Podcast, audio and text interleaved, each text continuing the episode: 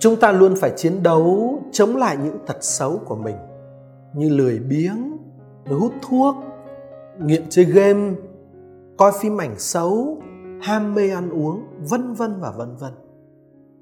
Có khi tật xấu nhỏ thôi, nhưng mà chúng ta chiến đấu mãi vẫn không thắng nổi. Chúng ta ở trong cuộc sống đã hơn một lần cảm nhận rất rõ mình không được tự do. Chúng ta cứ ngã lên ngã xuống và chúng ta đau buồn vì mình không thắng nổi những tật xấu có khi là rất nhỏ. Sự đau buồn ấy là rất thật, vâng rất thật, nhưng nó không đủ sức làm cho chúng ta thắng được các tật xấu của mình. Thánh Phaolô nói với chúng ta ở trong thư thứ 2 gửi tín hữu Cô-rin-tô chương 7 câu 10: nỗi ưu phiền theo ý của Thiên Chúa sẽ làm cho chúng ta hối cải để được cứu độ. Đó là điều không bao giờ phải hối tiếc. Còn nỗi ưu phiền theo kiểu thế gian thì gây ra sự chết. Tôi đau buồn khi mình không thoát được, ví dụ tật coi phim ảnh xấu chẳng hạn. Nhưng đó là nỗi ưu phiền lo lắng vì những hậu quả của tật xấu ấy trong cuộc đời của tôi. Tôi không muốn nó phá hoại sự nghiệp, chức vụ hay danh tiếng của tôi. Cho nên nỗi ưu phiền đó, nỗi lo lắng đó là có thật và có khi là rất mạnh nữa, nhưng mà nó vẫn không đủ sức làm cho tôi thoát được tật xấu kia. Vì sao vậy? Thưa bởi vì đó vẫn là nỗi ưu phiền theo kiểu thế gian.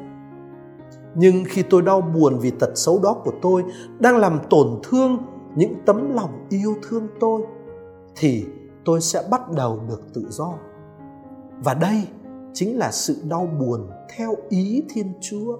Bởi vì tôi đau buồn không phải vì sợ những mất mát cho bản thân mình, mà là vì tình yêu đối với Thiên Chúa và tình yêu dành cho tha nhân, cho giáo hội, cho gia đình của tôi. Và nỗi đau buồn này sẽ có thể làm nảy sinh ở trong nơi sâu thẳm của hồn tôi một sự ăn năn hối cải thật sự.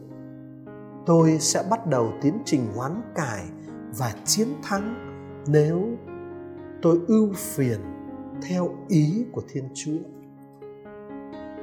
Có thể nói buồn phiền vì mình có tật xấu thôi chưa đủ.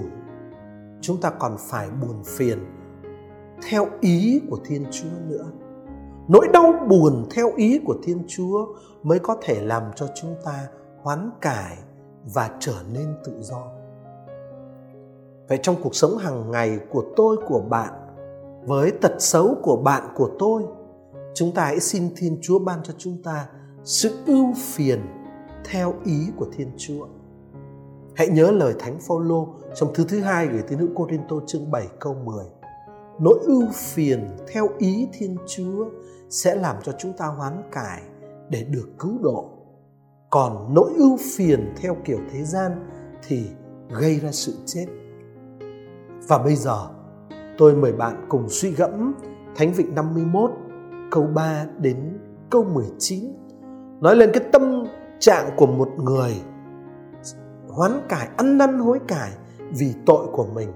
Đau buồn thật, nhưng không phải là đau buồn theo kiểu thế gian, mà là đau buồn theo ý của Thiên Chúa. Lạy Thiên Chúa, xin lấy lòng nhân hậu xót thương con, mở lượng hài hà xóa tội con đã phạm.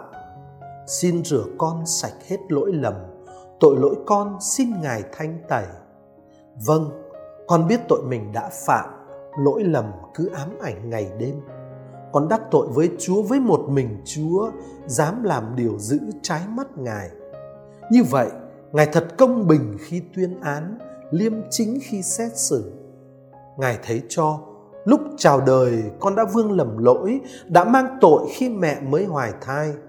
Nhưng Ngài yêu thích tâm hồn chân thật, dạy con thấu triệt lẽ khôn ngoan. Xin dùng cành hương thảo rảy nước thanh tẩy con sẽ được tinh tuyền. Xin rửa con cho sạch, con sẽ trắng hơn tuyết. Xin cho con được nghe tiếng reo mừng hoan hỉ, để xương cốt bị Ngài nghiền nát được nhảy múa tưng bừng.